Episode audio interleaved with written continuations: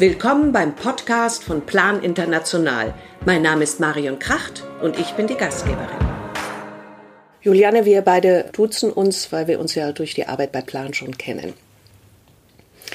Ja, ich freue mich. Ich habe heute als Gesprächspartnerin Juliane Schmucker hier, die Leiterin des Asien-Teams der Abteilung internationale Zusammenarbeit bei Plan. Hallo. Ja, hallo. Ich freue mich, dass du da bist und äh, du hast ja selber in Asien gelebt und mich würde interessieren, was äh, machst du genau bei Plan und wie lange bist du überhaupt schon dabei? Mhm.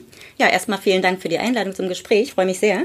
Ich bin jetzt seit viereinhalb Jahren bei Plan, habe drei Jahre lang die Position einer Referentin inne gehabt. Das heißt, ich habe selber Projekte und Programme mit, äh, in Zusammenarbeit mit unseren Länderbüros geplant und umgesetzt. Mhm. Und seit etwa anderthalb Jahren habe ich die Teamleitung für das Team Asien übernommen. Wir sind zwölf Mann und Frau wow. ähm, und kümmern uns äh, sowohl um Projekte der Nothilfe als auch der längerfristigen Entwicklungszusammenarbeit. In der Nothilfe kann man sich vielleicht was runter vorstellen, geht es vor allem darum, bei plötzlich auftretenden oder unvorhersehbaren Ereignissen, wie zum Beispiel die ganz großen Tsunami oder Erdbeben, vorbereitet zu sein und darauf reagieren zu können.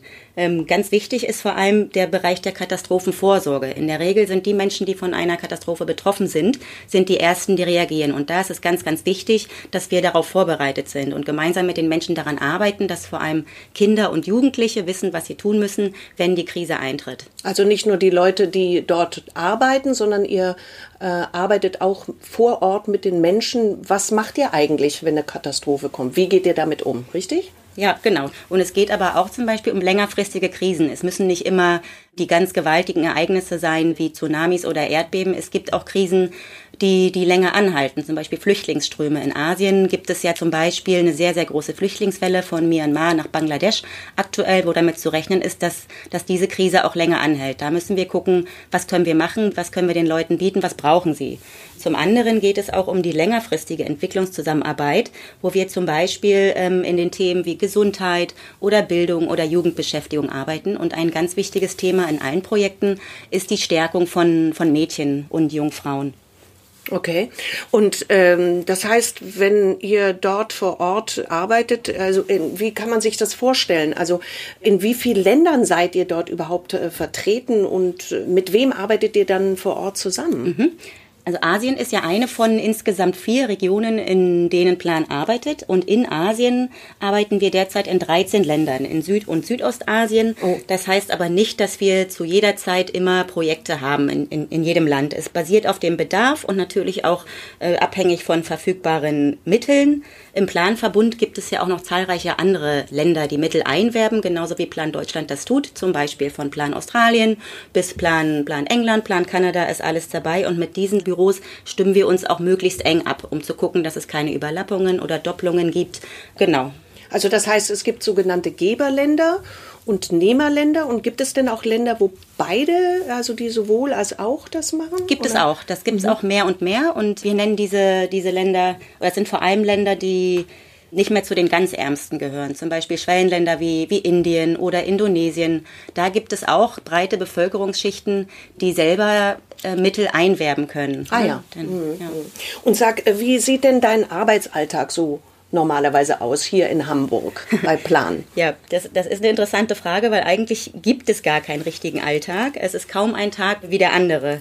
Ähm, man muss immer relativ flexibel reagieren. Es gibt natürlich die ganz, ganz normale Büroarbeit, Meetings mit meinem Team oder meinen Vorgesetzten bis hin zu Auswärtsterminen bei Gebern, wo wir unsere Arbeit vorstellen, Dienstreisen in die Region, um uns mit unseren Länderbüros über Projekte und Programme abzustimmen und insbesondere bei plötzlich auftretenden Krisen oder Katastrophen müssen wir schnell und flexibel reagieren. Das bedeutet zum Beispiel, dass wir sehr, sehr schnell Fördermittel bei Gebern akquirieren müssen beantragen müssen. Wir müssen uns mit Kolleginnen vor Ort abstimmen. Wir müssen natürlich gucken, ob alle Kollegen und auch alle, alle Zielgruppen in den Gemeinden in Ordnung sind und schauen, was sie brauchen. Dazu kommen natürlich noch Anfragen zum Beispiel von, von der Presse oder ja, Plans eigene Kanäle werden mit Informationen versorgt, zum Beispiel unsere Internetseite oder auch unsere äh, Social Media Accounts. Also da ist alles dabei. Es wird auf jeden Fall nicht langweilig. Wow, das ist sehr vielseitig. Darf ich fragen, was hast du denn dann gelernt sozusagen oder studiert? Wie wird man sowas? Ja,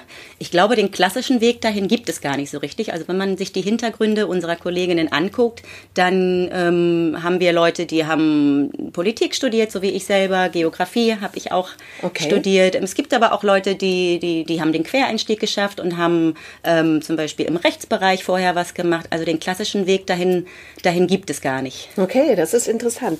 Jetzt äh, möchte ich zurückkehren zu den Projekten. Äh, wie genau plant ihr denn solche Projekte vor Ort? Also wie sieht das überhaupt aus? Wie kann man sich das vorstellen? Mhm.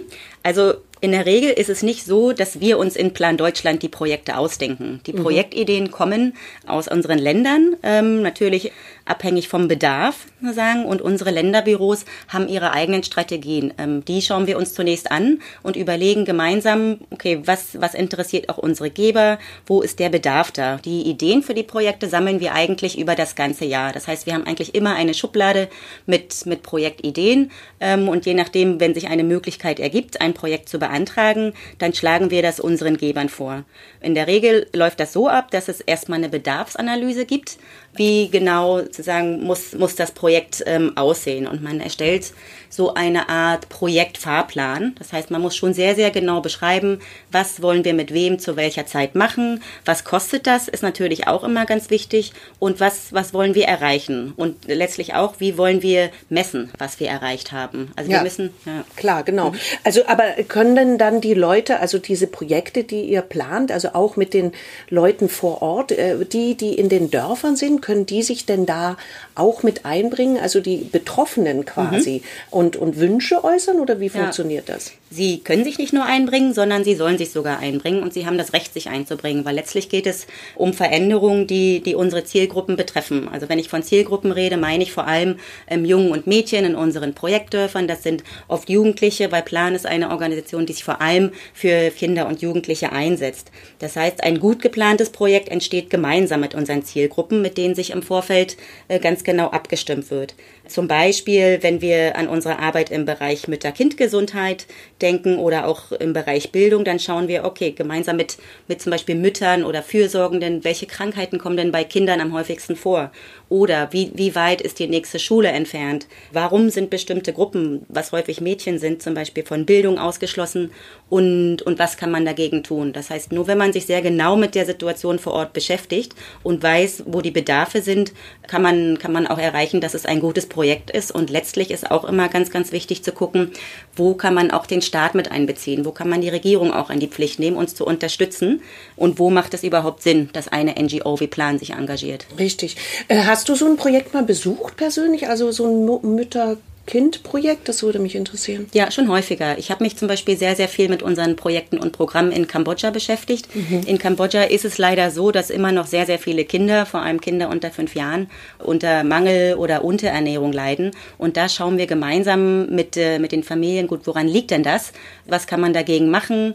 Auch hier ist es sehr, sehr wichtig, dass man zum Beispiel die Regierung oder äh, bestehende Gesundheitssysteme mit einbezieht und guckt, wie kann man langfristig dafür sorgen, sorgen, dass, dass Kinder besser ernährt sind. Ähm, oft beginnt das schon in, in der Schwangerschaft mit der Ernährung der Mütter, dass Mütter nicht, die, äh, nicht ausreichend Nährstoffe zu sich nehmen, dass sie auch gar nicht genau wissen, wo sie es herbekommen. Da kann man oft auch mit relativ einfachen Mitteln was machen. Zum Beispiel, indem man Hausgärten anlegt, wo nährstoffreiche Nahrung ähm, erzeugt wird, ähm, die ne, zum Teil auch verkauft werden kann, sodass man gleichzeitig noch eine Einkommenskomponente hat. Und so ein Projekt habe ich mir in Kambodscha auch schon mal angeschaut. Das ist was, was wir sehr gerne und häufig machen und hat auch ja, zeigt auch Wirkung. Das habe ich mir übrigens auch angeguckt, weil ich ein Patenkind, einer meiner Patenkinder ist in Kambodscha und da habe ich genau diese Gärten, von denen du jetzt äh, sprichst, mir auch, also habe ich gesehen vor Ort und eben auch gesehen, wie groß die Not ist, weil Kambodscha ist ja für uns so ein Reiseland.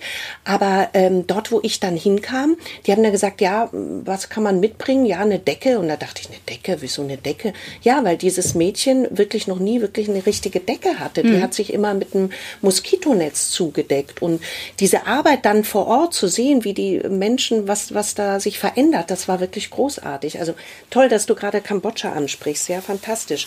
Was du äh, ähm, auch gesagt hast, ist, wenn, wenn Katastrophen oder so passieren. Also wie, ich weiß nicht, also ich denke jetzt an, an Nepal zum Beispiel. Ähm, was, was kann man denn dann dort äh, in den Projektgebieten dafür tun? Also wie, wie, geht, wie geht man damit um? Mhm.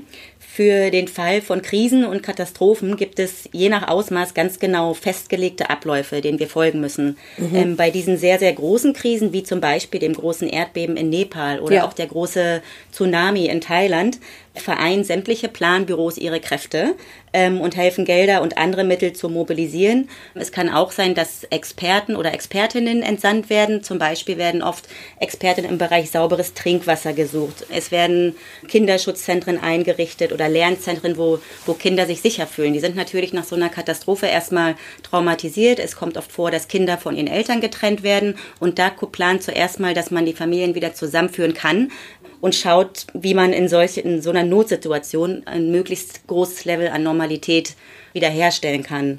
Es gibt viele Dinge, die unerwartet passieren, die ja, mit, mit denen können wir nicht rechnen. Zum Beispiel Dürren, Überflutungen oder auch die politische Situation kann sich mal ändern da müssen wir oft flexibel reagieren und unsere Projektplanung anpassen. Das wissen auch unsere Geber. Und wenn so eine große Krise passiert in, in einer Region, wo wir möglicherweise schon Projekte haben, dann heißt das, wir müssen erstmal einstellen, was wir bisher ähm, gemacht haben und müssen uns darauf fokussieren, erstmal die, die Nothilfe zu leisten. Okay, also das heißt, ihr diese Schutzzentren zum Beispiel für Kinder, die sind dann auch für Kinder, die äh, quasi verloren gegangen sind oder ihre Eltern verloren haben. Ganz also, genau. Oder die tot sind möglicherweise. Das, das kann alles passieren, genau. Man guckt erstmal, ähm, ist das Kind in Anführungsstrichen nur von, von seinen Eltern und Fürsorgenden getrennt? Kann man sie wieder auffinden? Ähm, und erstmal dem, dem Kind eine Art Schutzraum zu bieten, wo es sich sicher fühlen kann. Ähm, es hilft natürlich sehr, wenn man halbwegs stabile Systeme in so einem Land hat. Zum Beispiel arbeiten wir auch im Bereich der Geburtenregistrierung. Wenn man es schaffen kann, zu, zu finden oder das, das Kind mithilfe von Registrierungssystemen aufzufinden, macht es die Sache natürlich noch deutlich leichter. Ja, das ist ein Grund für die Geburtenregistrierung an sich. Aber warum, warum ist das überhaupt so wichtig? Also ich meine, bei uns ist das selbstverständlich, aber in diesen Ländern ja äh, oft nicht. Warum ist das überhaupt so wichtig? Mhm. Also es ist ja in, in vielen Ländern ist das leider nicht selbstverständlich und wir nehmen das als etwas, was selbstverständlich ist. In vielen Ländern, in denen wir arbeiten, gibt es keine Geburtenregistrierung einfach, weil, weil Systeme nicht da sind oder sie sind nicht optimal, es gehen sehr, sehr viele Probleme damit einher. Zum Beispiel, ähm, wenn man nicht weiß, wie alt ein Kind ist. Woher kann man wissen, ob ein junges Mädchen überhaupt schon heiraten darf? Dann geht es oft darum, Zugang zu, zu sozialen Leistungen zu haben. Wenn man keine Geburtenregistrierung hat oder wenn man nicht offiziell registriert ist, hat man häufig keinen Zugang zu, zu Bildung oder zu Gesundheitseinrichtungen. Und so werden wieder Gruppen ausgeschlossen. Also es klingt nach etwas Einfachem, aber es ist eines der Grundvoraussetzungen, um Kinder, Kinder legal zu machen. Also das ist ja besonders wichtig für Mädchen, weil Mädchen ja häufig überhaupt keinen Zugang zu äh, Schul, äh, also zur Schulbildung haben oder eben zu gesundheitlicher Vorsorge. Und deswegen ist da die Geburtenregistrierung ganz besonders wichtig. Richtig. Hm? Also Mädchen gehören ja nicht nur für, für das Thema, aber in der Regel oder sehr, sehr häufig zu den am stärksten ausgegrenzten Gruppen. Deswegen schreibt sich Plan auch auf die Fahne, dass wir vor allem äh, Mädchen und junge Frauen stärken. Denn es ist nicht selbstverständlich, dass dies in jedem Land gegeben ist. Ich glaube, ich habe kürzlich eine Statistik gelesen, die besagte, dass das eigentlich noch gar kein Land der Welt es überhaupt erreicht hat, dass Mädchen ähm, und Jungen gleichgestellt sind. Nicht mal in Deutschland. Ja, das stimmt, da hast du recht. Also die Projekte vor Ort, ähm, wie setzt ihr die um? Habt ihr Leute, mit denen ihr dort zusammenarbeitet oder wie funktioniert das? Ganz genau. Wir haben natürlich unsere Planbüros vor Ort. Ähm, das heißt von Plan Kambodscha bis Plan Indien bis Plan Vietnam. Das ist in der Regel unser erster äh, Kontaktpunkt. Aber dann weiter arbeiten wir vor allem in den Gemeinden. Das sind ja oft sehr, sehr abgelegene Gebiete. Teilweise sprechen die Leute auch äh, lokale Sprachen. Arbeiten wir mit lokalen Partnerorganisationen zusammen, die direkt den Draht zu den Gemeinden haben, die, die das Vertrauen haben. Und ganz wesentlich ist auch die Zusammenarbeit mit, mit Helfenden und Freiwilligen in den Gemeinden. Zum Beispiel ähm, gibt es dörfliche Gesundheitsgruppen, die zum Beispiel, bleiben wir beim Beispiel Kambodscha, beim Gesundheitscheck von Kleinkindern helfen. Oder aber ältere Mädchen, die mit jüngeren Mädchen über sensible Themen sprechen. Ich war zum Beispiel kürzlich in Bangladesch und habe eine Gruppe von Mädchen besucht, die sich regelmäßig trifft, wo es um das Thema Kinderheirat, wie kann man überhaupt erkennen, ob ähm, ob jemand einen verheiraten will oder ob ein Mädchen gefährdet ist oder mhm. eben gehandelt zu werden. Kinderhandel, Mädchenheirat sind in, in Bangladesch ganz große Probleme und da macht es oft Sinn, wenn nicht jemand von Plan kommt, und erzählt, worauf man achten muss, wenn man schon schaut, dass ältere Jugendliche oder Kinder mit Jüngeren zusammenarbeiten, weil da oft die Beziehung und das Vertrauen untereinander ganz anders ist. Also dann habt ihr quasi die Älteren geschult und äh, die arbeiten dann mit den Jüngeren zusammen. Ganz genau. Die älteren Mädchen bekommen eine Schulung oder, oder mehrere Schulungen, werden dann ermutigt, äh, mit, mit den Jüngeren zusammenzuarbeiten. Das ähm, hilft nicht nur dem Thema, es hilft auch den Mädchen, die diese Schulungen geben, zu mehr Selbstbewusstsein, zu mehr Selbstvertrauen, öffentlich aufzutreten, ähm, sich, ja, sich zu präsentieren. Also das äh, kombiniert natürlich mehrere Faktoren. Ja, da ist auch dieses neue Projekt Girls Get Equal, ne, dass Mädchen einfach äh, sich stärken und positionieren, auch in den Gemeinden einfach präsent zu sein. Ganz genau. Das ist mir ja so gegangen, als ich in Kambodscha war. Ich habe mein Patenkind gefragt, was möchtest du denn? Und das wusste erst mal gar nichts mit dieser Frage anzufangen, weil Mädchen normalerweise gar nicht gefragt werden, was sie möchten. Das ist nicht wichtig. Und da sie zu stärken, ist eben auch Plans Arbeit. Ganz, Ganz genau. Toll. Und eben auch mit Eltern und Fürsorgenden zusammenzuarbeiten. Oft sind es ja klassische Rollenbilder oder Stereotypen, die Mädchen zugeschrieben werden können. Zum Beispiel Mädchen sollen nicht in die Schule, Mädchen sollen nicht laut auftreten, äh, Mädchen sollen, sollen keinen Job haben, sollen, sollen dann der, die Rolle der ja am Herd und der Mutter mhm. einnehmen. Mhm. Und da ist es oft auch ganz wichtig, dass man mit, äh, mit Eltern, mit der Gemeinde zusammenarbeitet und erstmal sagt, Mädchen sind ganz genauso viel wert wie, wie Jungen. Mädchen können das gleiche wie Jungen. Ja, da komme ich jetzt auf die Projekte nochmal zu sprechen. Ähm, das ist eine gute Überleitung von dir, weil äh, früher wurde ja von Plan äh, mehr mm, darauf geachtet, Brunnen zu bauen zum Beispiel oder Schulen.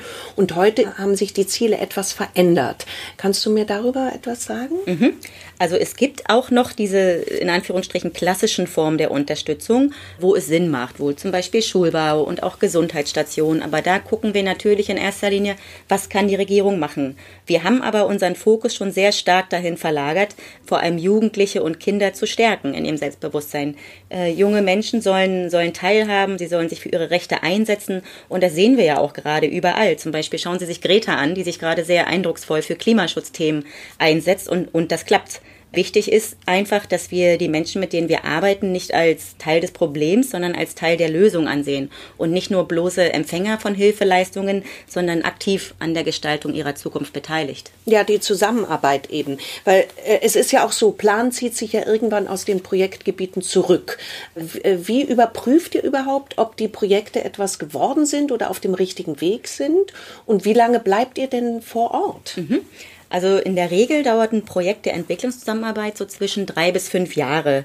Äh, manchmal gibt es auch mehrere Phasen, das heißt, es können auch mal sieben Jahre werden. Insgesamt nimmt sich Plan vor, nicht länger als zehn bis 15 Jahre in einer Region zu bleiben und sich dann zurückzuziehen.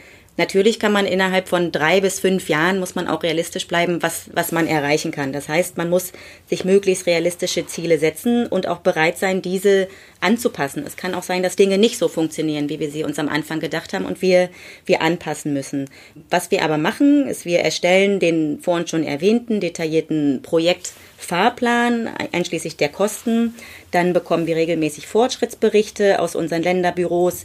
Ähm, es gehören auch Berichte dazu, Fotos und wir besuchen jedes Projekt auch, wenn möglich, mindestens einmal im Jahr, um zu schauen, äh, wie, wie sieht die Lage vor Ort aus.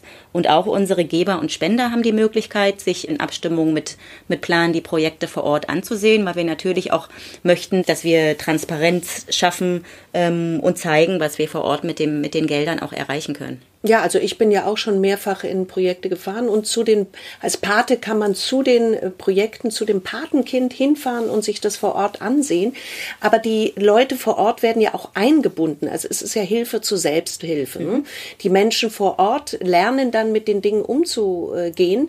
Denn wenn sich Plan zurückzieht, dann soll der Zug ja fahren sozusagen und äh, die Projekte von selber laufen mit äh, den Dorfbewohnern, ja, richtig? Genau mhm. deswegen ist es auch so wichtig, Projekte Projekte und Programme gemeinsam mit den, äh, mit den Menschen in den Gemeinden zu planen und auch möglichst an Strukturen anzusetzen, die schon da sind oder die im Laufe eines Projektes etabliert werden. Zum Beispiel die Zusammenarbeit mit Jugend- und Elterngruppen oder auch die Zusammenarbeit mit Entscheidungsträgern. Das sind oft äh, Dorf- oder Gemeindevorsteher oder auch Regierungen, ähm, um da zu schauen, okay, was, wie können wir die Verantwortung nach und nach an staatliche oder etablierte Strukturen übergeben. Zum Beispiel haben wir in, in Kambodscha mit Mitteln äh, von sowohl von der Europäischen Union als auch der deutschen Regierung insgesamt 50 Vorschulen gebaut und Lehrkräfte ausgebildet.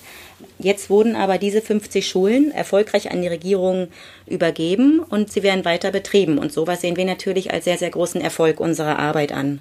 Okay, also das heißt, ihr habt private Spender, öffentliche Geber und was passiert mit meinen Patengeldern? Fließen die dann da auch mit ein oder ist das wiederum, äh, betrifft das andere äh, Projekte? Mhm.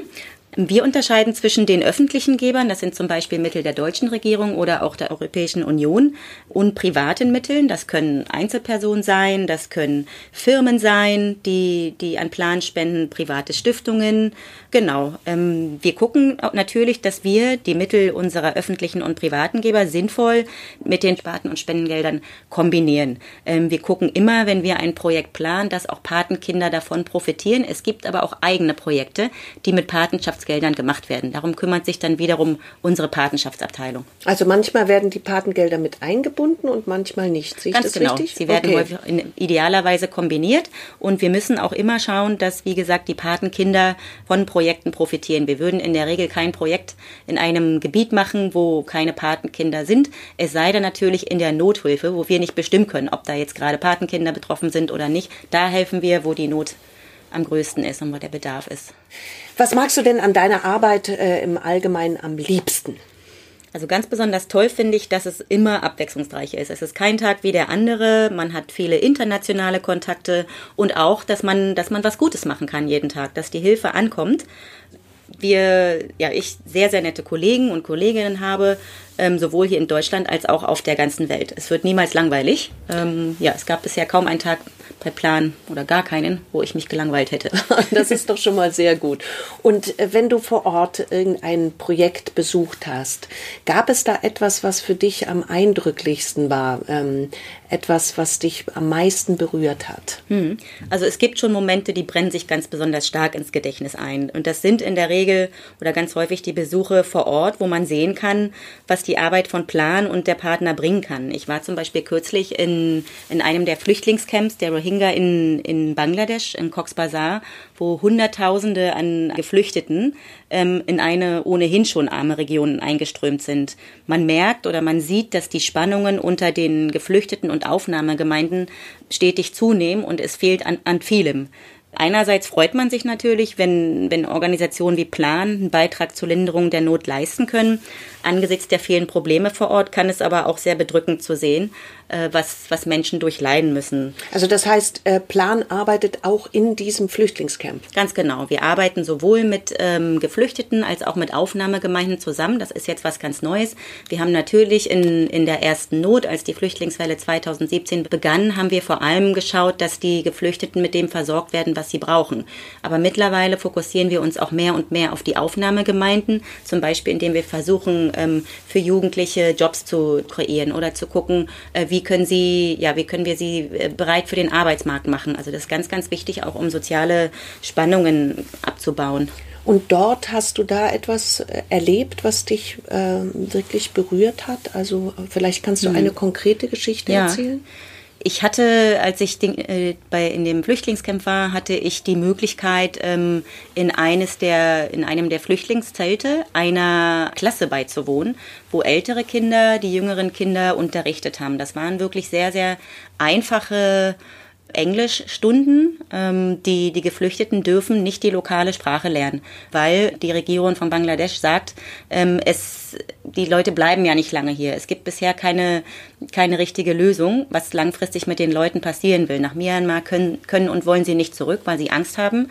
In Bangladesch können sie, können sie auch nicht langfristig bleiben. Das heißt, es ist ja sehr unklar, was mit diesen Leuten passiert. Und eben in dieser, in dieser Schulklasse wurden Kinder, die sind ähm, sechs Jahre gemeinsam mit Kindern, die sind 14 Jahre unterrichtet, weil sie nur bis zu einem bestimmten Level unterrichtet werden dürfen. Also auch da gibt es Beschränkungen. Ähm, und klar ist, dass die, dass die Älteren, die möglicherweise vielleicht schon viel Bildung haben, eigentlich gar nicht sehr, sehr viel äh, da, davon profitieren können. Da würden wir gerne mehr machen und da versuchen wir uns auch einzusetzen, im Bereich Bildung mehr zu machen. Und es ist natürlich auch, ähm, einfach um mal einen Eindruck zu geben, es sind einfach äh, tropische Temperaturen in so einem Flüchtlingszelt unter so einem, ja, unter so einem, unter so einem Plastikdach sagen. Das heißt, man lernt da in 40, 45 Grad Umgebung. Also das ist schon, ähm, das muss man sich mal angeschaut haben, um es wirklich verstehen zu können.